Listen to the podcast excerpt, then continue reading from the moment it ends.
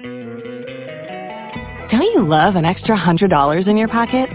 Have a TurboTax expert file your taxes for you by March 31st to get $100 back instantly. Because no matter what moves you made last year, TurboTax makes them count.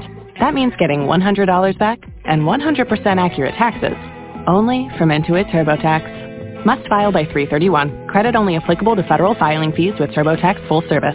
Offer can be modified or terminated at any time.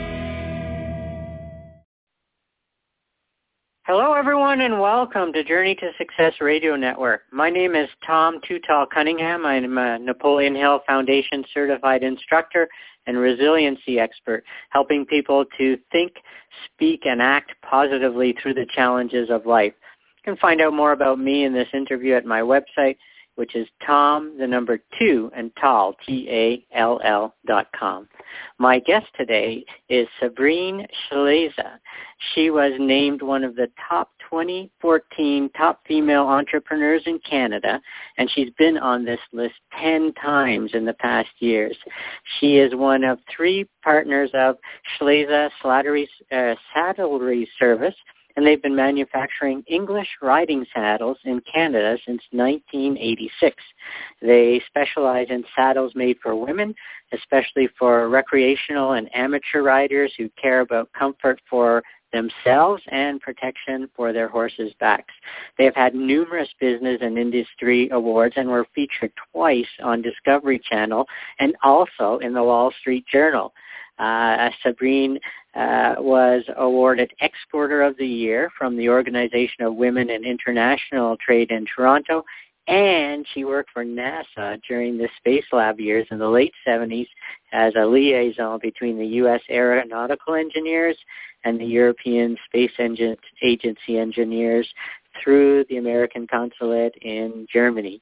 Her, she and her husband were just awarded 2014 Entrepreneurs of the Year at the Business Excellence Awards from the Newmarket Chamber of Commerce. And for those who don't know, Newmarket is near Toronto, fairly big city. Uh, welcome to the show today, Sabrine. Thank you, Tom. It's Sabina, by the way. ah, Sabina. There you go. See, I got the last name, and then I screwed you up did, the and that's first usually the name. hard one. Yeah, you, that's usually the hard one because if people see how it's spelled, it's like, ah, Sabina. So there we go. It's a mistake to start off the show. But uh, as that's I was okay. telling you before, as I was telling you before the show, both of my sisters uh rode horses a lot. Competitions, they got ribbons on their walls when they were kids. And one of the things I had to do to get the car on a Saturday night was drive my sisters to muck out the stalls um, for the shows and clean up the horses and get everything ready for shows. And so I remember vividly how early they had to get up and how excited they were and uh, how often they went. And so it's a pretty Yeah, cool I had to- I had to- industry. I had to do that too for my husband when he was competing. We used to get up at four in the morning. I had to braid his horse, and uh, you know, clean him, muck out the stalls, and get him ready to trailer to wherever the competition he was in at the time. So I know I And feel for- your pain. and my sisters did it for no money. I think they got to ride for free, so that seemed to excite them a lot. Uh, but it's like, wow, I'm driving my sister who I really don't want to spend half an hour in the car with to go so she can go clean up poop for the morning. It's like, wow, interesting dynamics it was so I could get the car. So very cool. And now from reading about you, your husband is just as famous as you are uh, and has done some amazing things on his own and got some great awards as well. So brag on him a little bit as well. And you can pronounce his name because it seems like it's a uh, I don't want to screw up another name. His name is Jochen Schleese, and yes, he's actually he's actually the very famous face of the company. He's the one who's out there all the time. He's actually known worldwide in this industry as one of the premier premier authorities on the topic of saddle fitting. And now that he's just finished his his first book came out in 2012 in Germany, and um, I translated it for the North American market last year. It's called Suffering in Silence: The Physical and Psychological Saddle Fit Link to Trauma in Horses. So um, actually, no, the saddle fit link to physical and psychological trauma in horses. There, that's the actual title.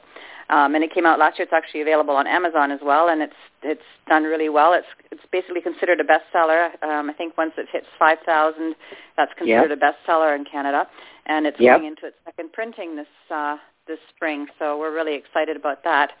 And I tell you that first royalties check, even though it was you know small, you don't make money on these books, but it's just it was just so cool. We actually framed it. right. Uh, I have two coming out in January, and you know I've heard the same thing. Like, don't go buy a new Cadillac right away or anything no. yet. But you know they said it's very nice to have uh, these checks come in. It's like, oh wow, cool, yeah. Yeah, it is. And five thousand. That that is a bestseller in Canada. Yeah, and we're um, well. Actually, five thousand. Five thousand is North America, um, um, and and most of our clients are in the states. So I'm thinking that probably most of the books got sold down there. But anyways, the point is that it's going into a second printing, and um, that's yeah. very cool. And actually, um, I'm in the process of writing a, a business book. I'm uh, basically mistakes I've made in business and the things I've learned from them, sort of thing. That kind of a it. to it. All anecdotal, and and I've made a lot of mistakes, so it's going to be a big book. Wow. and it goes so along with my theme of life is helping people to live positively through the challenges of life because none of us are going to escape them. Some of them are going to be business challenges, relationship challenges, money challenges. There's like a gazillion right. different challenges. And if you can learn from someone else's mistakes, you can be like, at least I didn't have to make that mistake on my own. Exactly. And I think it, it really is only a negative mistake if you don't learn from it. So I'm, I'm hoping that um, the the lessons that I've learned from the mistakes that I've made will help some other young entrepreneur avoid them. And I think back when we began our company, you know, we did so much what we what we've accomplished by trial and error and and mistakes, mistakes, mistakes, and learning from them, learning from them, learning from them. There was no mentorship programs at the time, and and all of these, you know, really great. Um, uh, coaching networks that are available now. None of that was available back then. Back in 1992, um, the Federal Business Development Bank, which is now the Business Development Corporation of Canada, they set up this program called Step Up or Step Ahead for women business owners, mentoring other women business owners. And I mm-hmm. actually applied for that, and I applied with it with the intent of being a protege to someone and because of the level of accomplishments that we'd been in business for six years, we'd already started exporting and stuff, I was asked to be a mentor.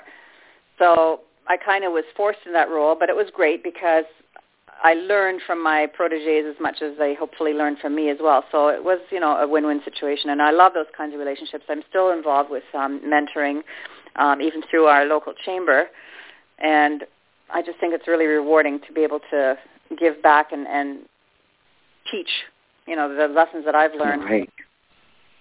And think of the difference it can make because not only do you impact that person you're mentoring, but it could impact their spouse, their family, their kids, their finances, their life yeah. in so many ways. And helping them avoid some of those mistakes is, wow, that's taking a lot of stress out of people's lives and just sharing that with them. So amazing. Now, uh, now you guys specialize in saddles made especially for women. And so when I think of business as a whole, I think, okay, maybe the saddle market is a not a ginormous business. Maybe it is a ginormous business. It is. But it's a sixteen billion dollar industry. Oh, uh, how much?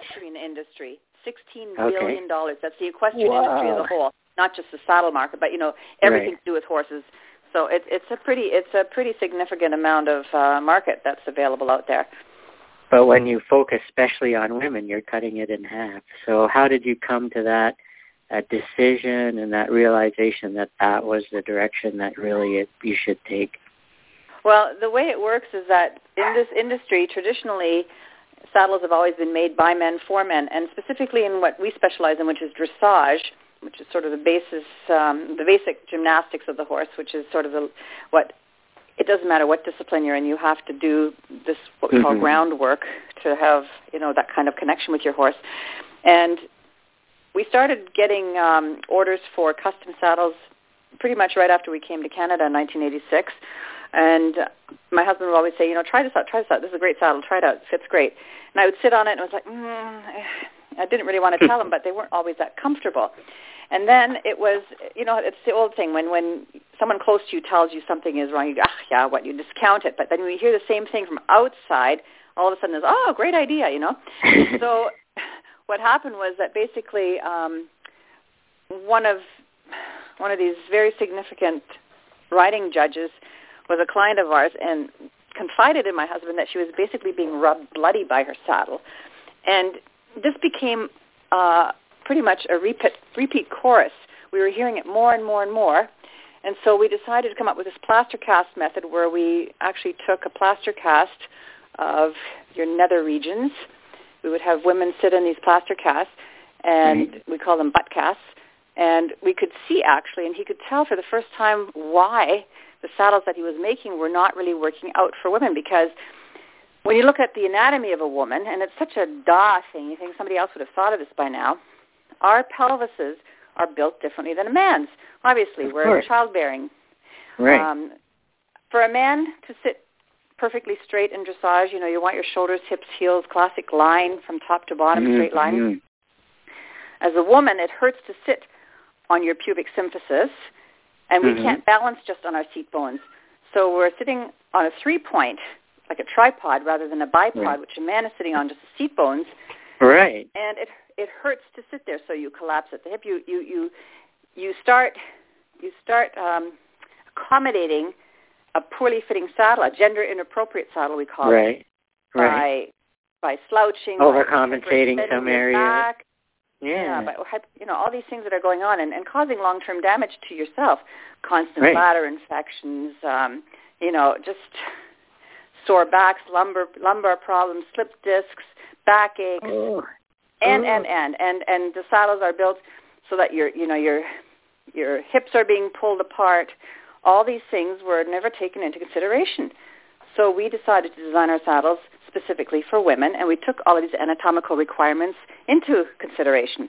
So we've right. become known as the female saddle specialist. Wow! So we and like you can, men.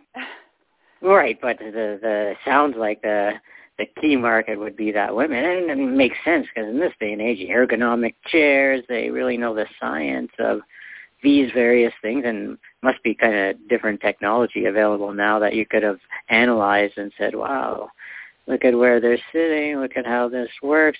And it must have been kind of cool to come to this realization that, wow, yeah, like we might be the only ones looking at this.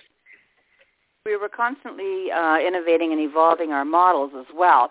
And it's funny that you say ergonomic chairs and stuff because we've actually coined the term uh, saddle ergonomist. Uh, saddle, you know, teach and we teach courses. Ergonomist, yeah. Yeah, we we um, teach courses pretty much all over the world through our daughter company called Saddle Fit for Life, which is a purely educational arm of the company. And we've come up with a five-day curriculum that has been endorsed by the United States Dressage Federation, the Certified Horsemanship Association, the Ontario Equestrian Federation, the German National Riding School, and the Professional Association of Trainers in Germany. Um, because it is such a crucial part of performance for horse and rider. The saddle needs to be gender appropriate. It needs to fit not only the horse but also the rider. So we take all of these things into consideration and use the saddle as an interface to make the two work together. Wow. So you might have someone, a woman who has the top part customized, but it would also need to be customized based on what horse she's riding as well. I hadn't even thought of the reverse uh, customization, but horses are well, different actually, sizes. That's, that's something that has always been done, is it, you know, or not always, uh, uh, was considered first was that the saddle should fit the horse. And a lot of people right. say, well, I don't really care if the saddle fits me as long as my horse is comfortable. The problem is right. that if you're not comfortable as a rider, you know, horses can feel the tiniest fly landing on them. You may have all seen like this little flick of the skin when a fly lands on the horse. Right. And it will know when the saddle doesn't fit you, when you're uncomfortable as a rider. This discomfort is going to translate down through the horse and make him unable to perform properly or to his right. best potential. So these are all things that you need to take into consideration. And so many of the, what we call these behavioral issues, which have become part of the mainstream media, there's people talking about, oh, my horse is stubborn, my horse won't move forward, my horse won't do this, my horse won't do that. Um, a lot of times, like we also we also work closely with a lot of veterinarians and other equine professionals, chiropractors, physiotherapists. They deal with issues that could arise from something as simple as a saddle not fitting properly. And you know, so mm. we're teaching them to take a look at that first, and that's all part of this ergonomics training to be right. able to do an analysis. And we've actually come up. We have an 80-point analysis that we do. This is how this is how we actually sell. We go and we have these really great organizers all over North America with whom we work that pull together a group of 20, 30, 40 people at their barns, right. and then we come in. We fly in with our saddle fit technicians. We're basically commuting all over North America, and do these uh, week-long clinics. They're called, and that's basically our, our business is all very custom, very one-to-one. Right. So it's it's you know I think wow. sometimes even more remarkable that we've reached the level of growth and success that we have when you think of it. That it's really all done without a distribution network of you know retailers. We work right. with the end consumer. And it's not a it's not a not an assembly line. You're customizing no. each one. And and it's almost like we see probably with all of our staff probably 6,000 horses a year. Wow. So we have a huge, huge uh, um, database of, of, you know, issues and, and various permutations of saddle fit that we can call right. on. And one of the good things wow. is, um, I like I write articles for very, like probably about 14 to 15 different equine media publications right. because it's right. very important to your name in the public eye to be known as the expert. You know. Of course, I'm in the business of personal development. Uh, go, yeah. yeah, I just recently became a resiliency expert because someone told me I needed to be an expert. So I was like, What's all a resiliency expert? Well, I've been in hospital 40 times and had four hips, four knees, and two shoulders replaced. So I think Oh, resilience is uh, resilience is what it takes just to keep going. And I have pain Wow. from uh, head to toe. My arthritis affects every joint from my jaw to my toes. So since my the age goodness. of five, I haven't had one minute of no pain. So Oh someone said, "Okay, Tom, you're a resiliency expert." I'm like, "Okay, yeah, You I gotta be an expert. I gotta be an expert, like you said." But now this is another thing that's so cool about the internet is that instead of the old days of my sisters, I used to think they were like wimps because the next day they would be moaning and groaning. And of course, someone who's in pain like me thinks anyone who's moaning and groaning is a wimp because I never say anything. So I'd be like, Yeah. wonder why they're It's always tough. complaining about how sore they are and how painful it is.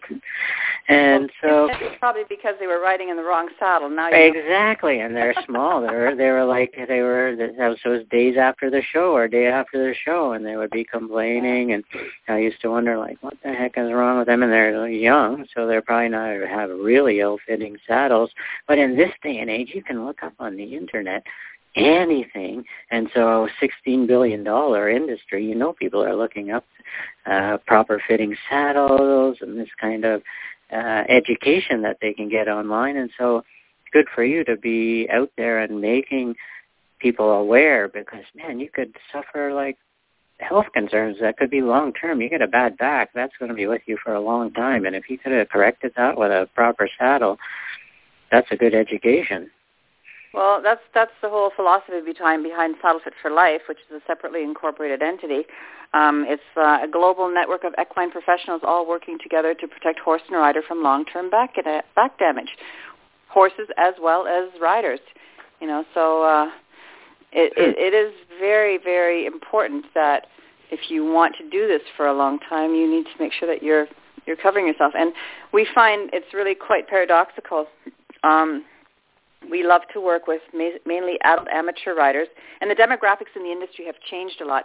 Um, it's in the last 50 years, it's really swung over to the female side of like most of our clients are women. I would say probably 95% of our clients are women, Wow. and especially in this industry, most of them are women. As you go into Mhm. Western and and you know into the jumping market, there's more men, but specifically in the dressage, there's mainly women riding because it's Right. something that they can do you know when their husbands are out on the golf course the babies or the the kids are off at school and Yeah. they become empty nesters these are baby boomers who have a lot of discretionary income and some time on their hands they may have ridden when they were younger or they may have just Right. started riding because it's something to do My their sister just bought a horse for her and daughter. their horses their horses are their babies you know and they Right. want to do what's right for it but oftentimes they just don't know what they just don't know you know it's it's, it's uh, Right. so it's really it's very very rewarding to work with people who are open to learning and who are open to doing what's right for their horse. And you know, sometimes I think it's very much an altruistic business. My husband is most happy when his clients basically have tears in their eyes and thank him from the bottom of their hearts for the difference he's made in their horses. Right. You know, and he wow. he does what he needs to do to make the horse and rider happy. Wow. Now, in what I teach, Napoleon Hill success principles, the number one success principle is definiteness of purpose. And when you know your purpose, like sounds like you and your husband know your purpose, the, and when you just described that he's just as happy to get a tearful hug and uh, saving someone from pain, uh, naturally profit will follow or revenue will follow from that. But when he gets more joy from that, you've obviously, the two of you, found your purpose in this business. Well, it's very much my husband's passion. I mean, it's it's it's his passion to to help as many horses and riders as he can worldwide, and he recognizes that he's only got two hands and can't do everything, which is why he's now training the trainers, sort of thing. You know, we're trying to expand and getting more people in the Saddle Fit for Life organization who are at least in alignment with the philosophy. And mm-hmm. I mean, it, it's really interesting how the industry has shifted over the last 30 years since we've been in business. When we first came over to Canada in 86, my husband was asked to be the official saddler for the World Dressage Championships. They were held for the first time outside of Europe. And when we came here, we found saddles were very much commodities. They were used, abused, broken. Nobody was here who could really mm-hmm. fit them, who could who could repair them, and nobody really cared that much whether or not they completely fit or not. So we've changed the way people have to sell saddles here. I mean, nobody used to go out to the barns and actually measure horses and measure the rider and all that. Now, now almost every saddle company does that and you know the c- competition is not sleeping, and it's it's really right. interesting how we're being imitated left, right, and center. Our ads are being copied. What we say is being copied, yeah. maybe paraphrased a little bit, but it's rewarding on the one hand and very flattering, and it's great because basically it is for the good of the horse, and we have to right. keep that in mind. And I mean, actually, what we're trying to do is um, we've organized. We have a, a foundation that we started in California my husband and two of our associates, one is a trainer, one is a veterinarian. It's called HIPPO, which is Horse Industry Professionals Protecting Our Horses. Mm-hmm. If uh, you're interested in online, it's hippofoundation.org. And there are some really cool videos there of what it is that we do. We're actually trying to uh, sell it out as a um, reality TV program, kind of like the. Extreme Makeover, the Horse Edition. Right. We take horses that have been uh, having problems some of these behavioral issues that I talked about, and they'll be put into training. They'll work with a veterinarian, and they'll work with a saddle fitter to fix wow. the issues. One of the guys I interviewed for the radio show, he's a producer of a, he is in the middle of production of a reality show right now. And so I'm going to email him and see what he might think of this idea. Awesome because uh yeah uh, last time i wanted to get together with him he's like no i'm sorry i'm filming a reality show. But what an amazing way to educate people this would be to uh to do that. And and uh what a great foundation. So hippo but not it's not just h i p p o it has an h on the end H on the end yep. Horse industry foundation. professionals protecting our horses foundation hippofoundation.org yes dot org. Wow, that sounds like it's going to make a, uh, uh, going to educate a lot of people. Now, I was thinking as well, like you just mentioned about measuring the horse. Like, surely if the ergonomics of measuring the rider, you must be able to make a with the technology and the science to analyze it. You must must be a way more comfortable ride for a horse this day than it used to be, where it's just slap this one on that horse over there. You must be able to really make a maybe not a pillow top mattress type experience, but it must be much nicer with what you have available now for a horse than it used to be 30 years ago. Well, it all depends. You see, this is a very traditional industry as well, and a lot of the companies still use the old traditional English spring trees, which are made in England, which are basically 16 layers of laminated wood. They have, um, they're not ergonomically designed, I have to tell you. Um, they have forward-facing tree points, which can impact the shoulder cartilage every time the horse moves it. They don't they don't have the ability to be adjusted. Our tr- our saddle trees, which is sort of like the chassis of the saddle, um, mm-hmm. can be adjusted over the course of the horse's life. We consider our saddles an investment. They're not very inexpensive, wow. but they are they are absolutely inexpensive when you consider you're saving vet bills, you're saving right. having to buy a new saddle every couple of years because your horse will change. It's like when you mm-hmm. exercise, you know your body changes. When you right. don't exercise or when you eat more or whatever, your body changes. And right. most horses are actually muscled much more strongly on the left. Most horses are what we call left-handed, just like most people are right-handed. But right. the point is that the left-handed shoulder the, on, the, on the horse, or, you know, left or right, whatever. Anyways, most of them are asymmetric. Right. And the saddle tree needs to accommodate this asymmetry because even though a saddle might look like it's fitting when its horse is standing still, it has to work when the horse is moving. We call this dynamic fit, and not many people can do that either. Not many people have the tools to do it. Not many people have the materials in the saddles to be able to adjust them properly. We adjust asymmetrically to fit the bigger shoulder so that when the horse moves um, in a saddle that has not been adjusted, the saddle will start twisting to the right. Right. This can cause all sorts of problems. The rider will become crooked and accommodate this, try to compensate this crookedness. The saddle will hit the sacroiliac joint. It will hit the nuchal ligament, and it will cause, usually on the opposite side, the right hind is usually the problem because horses are muscles more strong in the left. It'll cause right. hock issues and symptomatic lamenesses. And there will be bucking, and there will be stumbling, and there will be tripping, and there may be rearing all sorts of neat things that happen there because the saddle doesn't fit. And what's also interesting is the fact that the stallion bites the mare over on the, the trapezius, on the neck, when he's going to mount her. Right. Right? And if the saddle pinches there, the instinct for the mare is to stand still, drop her back, and rotate her pelvis in preparation for mating. If you've got a saddle that pinches there, you're causing the same instinctive reflex of the horse uh and the riders on top saying, "Why won't my horse go forward?" and right. using the spurs and the whip and everything, whereas the instinct is for the horse to stand still. Wow! Nobody figured and, out you know, horses. Horses were never meant to be ridden. We force this on them, and so horses are prey animals, and their instinct is to run. And then all of a sudden, they've got this thing on their back which yeah. goes against their very nature. You know, it's it's quite right. interesting psychology to think about. Amazing, and I don't hear the word sacroiliac used very often, but I've had four hips replaced, and what uh, the pain I felt was in my sacroiliac, apparently more than in my hip, and it yeah, is a, it is an excruciating pain that you would think that doesn't feel like my hip. It feels like behind my hip, but how can such a small joint be so excruciatingly painful. Yes, well then you understand what the horses are going through. exactly. And then asymmetrical, almost everybody. If you go to the gym, talk to a few people, like, hey, I can lift five pounds heavier with this arm than that arm.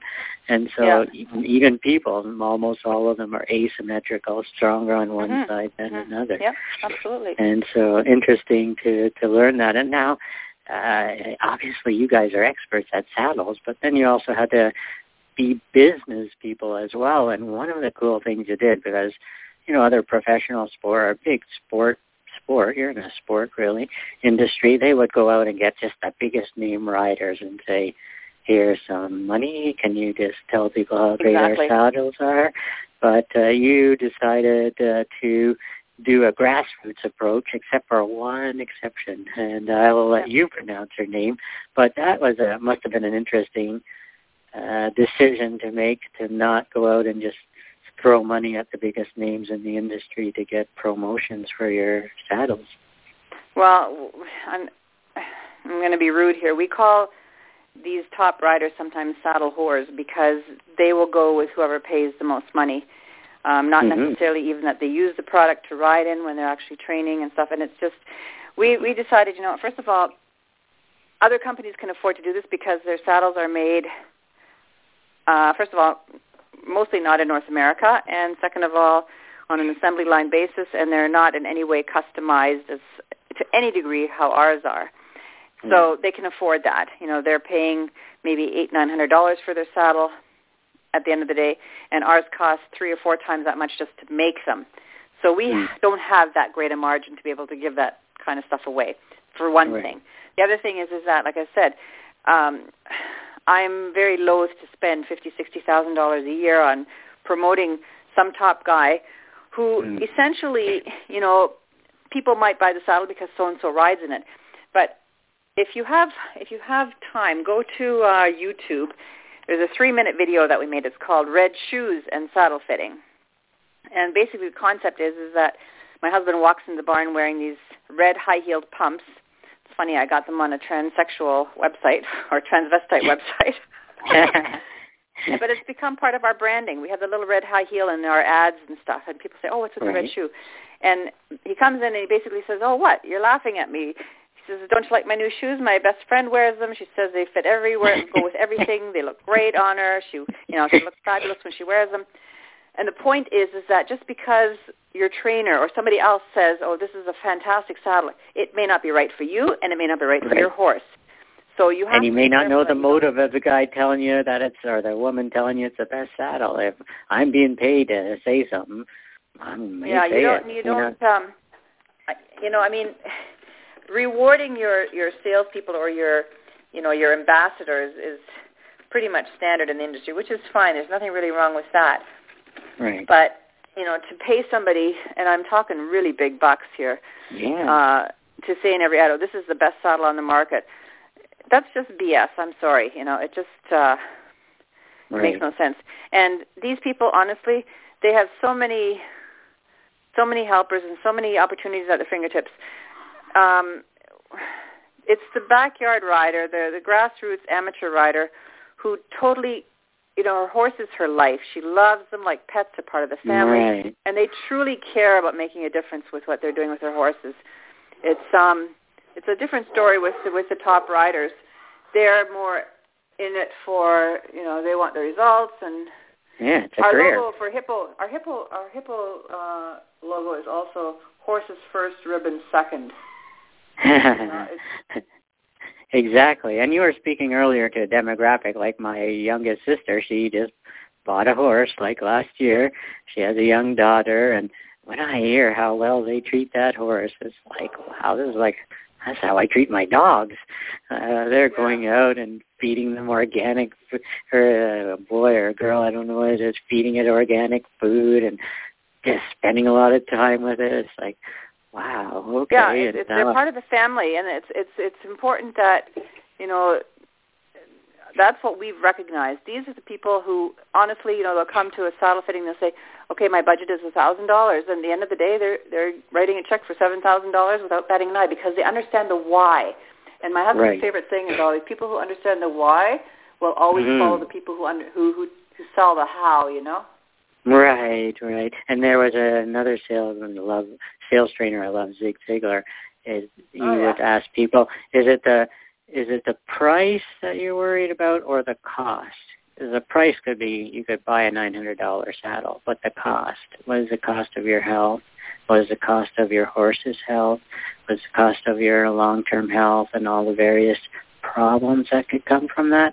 So you pay price one time, or is it going to cost you over a long period of time? And so, as you say, with an adjustable saddle, uh, uh, when you get older, you may get fatter, skinnier, or shorter, or all kinds of dimensions could change. And so, when you really care about the horse, and if you've got your daughter starting to ride a horse, and you're talking about the long-term health of your young daughter, uh, my sister would walk out of there with two of them because she could afford it and she would see the value of paying that much more for the lifetime value of a saddle and the lifetime value of her and her daughter. Well, we've actually done the uh, net present value calculation of it, whether you buy a, let's say, a $2,000 saddle and recognize that you have to buy a new one every two to three years as your horse changes conformation, um, because the horse will change drastically probably through the first 10 years of its life, or you buy a, you know, a $7,000 saddle and pay the adjustment fee every year. Like like with a car, you know, you have to do oil change and everything else. Um, at the end of the day, and then you take the difference in money that you would have paid for the saddle and invest it for the life of the saddle, which would say like 10, 15 years, and you come out several thousands of dollars ahead of the game. Wow. And when you, that's only where the one-to-one sales associates yeah, can really yeah. explain that uh, a short clip in a advertising that's where you're paying a big bucks for is not going to be able to explain the value of your health and your horse's health and your daughter's health and the long-term exactly. value of a stallion rather saddle rather than buying five of them. You're only going to be buying one. And the humaneness of it all, the science behind it all, uh, that can only be done one-on-one from even maybe a woman who's ridden on those crappy saddles who can say, uh, have you ever had like a bladder infection? Uh, probably these conversations don't just happen in a coffee shop, right? So you, an experienced rider would be like, oh yeah, like I had, is that because of the saddle? And it's only one to one like that where they can really explain, well, let me tell you about the science behind it and the lifetime value. And that's where it must be the most effective to be sold because even just on the phone here and having her lived it with my sisters years ago and my sister now, I could see like if one of your sales associates sat with my sister, that check would, book would be out and it would make there would be no question at all. No. Yeah, yeah, she's in New Hampshire. You sell down in the States? Oh, of course, yes. We have tons of uh, clients down in the States. Like, actually, I said about 70% of our business is down in the States. And um, it's interesting. We actually work with a lot of uh, body workers, human body workers, physiotherapists, massage therapists, um, chiropractors, who wow. oftentimes, you know, especially in this area, New York region, where the horse capital of Canada, they deal with clients who are are having problems because of the fact that they're riding in gender inappropriate saddles, and oftentimes the physiotherapists don't know this. The, you know, they're dealing with right. whatever um, lumbar problems or subluxations or whatever, and they don't know the questions to ask because they don't even think about, oh, maybe this is caused because you're riding in a saddle that's not right for you. So we right. educate them as well, and it's really quite cool because they can take part of these training courses. We have um, like either a one-day course or a five-day course for an equine ergonomist, and then go on to be a saddle ergonomist. And they actually can do a di- diagnostic and uh, get paid for it. You know, add a little extra yeah. to their yeah. their income. A income stream for them and a Yeah, valuable service as well. And a, an education that, yeah, 20 years ago they never would have thought to ask. They would just and want to refer them. Yeah, and then they and refer them to to- someone appropriate and help them Yeah, out, yeah. really truly help them out, Yeah, rather than just say come back twice a week for the next 38 years, but really go help them out. And so, Exactly. wow, that must have been a cool.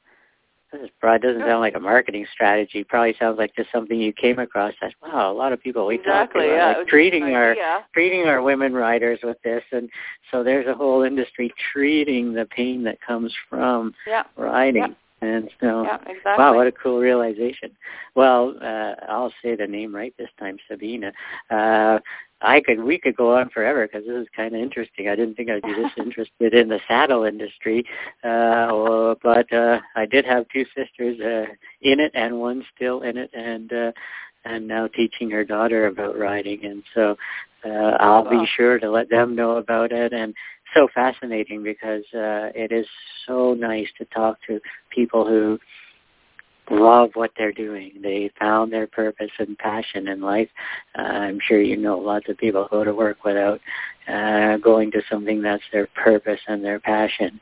And Well, I have to say that we are- that we're very, very lucky in our staff. I would say that every single person that works for us, most of them are riders themselves, and everyone who works for us is really passionate. They all go way above and beyond anything that they have to do, and and and I mean, they're just the most fantastic group of people. Really, um, they all care, and they're all really proud to be involved in something that really makes such a difference in our industry. So, yeah, you're right. And I always say that if you really love what you do, you'll never work another day in your life. Right, right. And people are longing for this. They're longing for something like that. And we could have a whole other discussion on working with your spouse.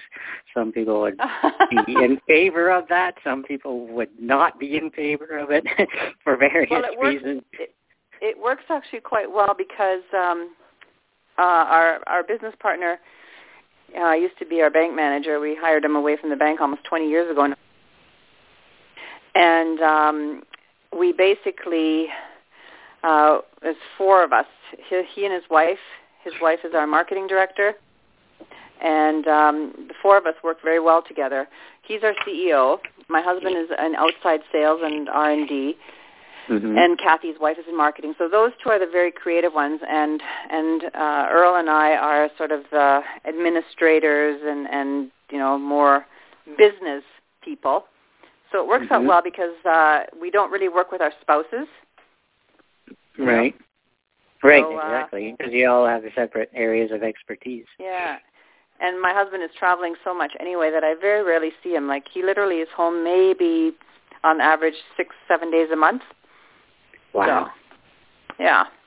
So you have to give up a few. You have to give up a few things in uh, in order to achieve the results you have. And so, if you love what you're doing, it's you don't always feel like you're giving anything up.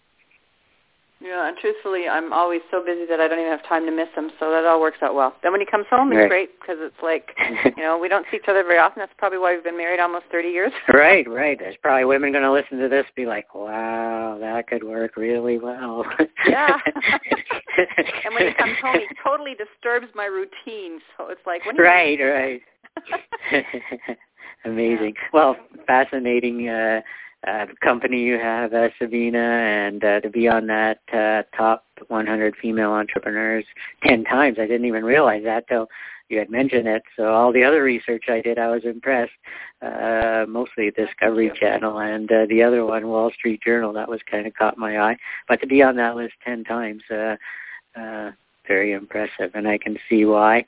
And I'm looking forward to the book because I love reading about people's mistakes. Because once they get to the top female entrepreneur list, people think, "Wow, they mustn't have had very many problems. Look at them; they're so successful." But your book is going to let them know uh, not always it took so. a while right? to get there, yes.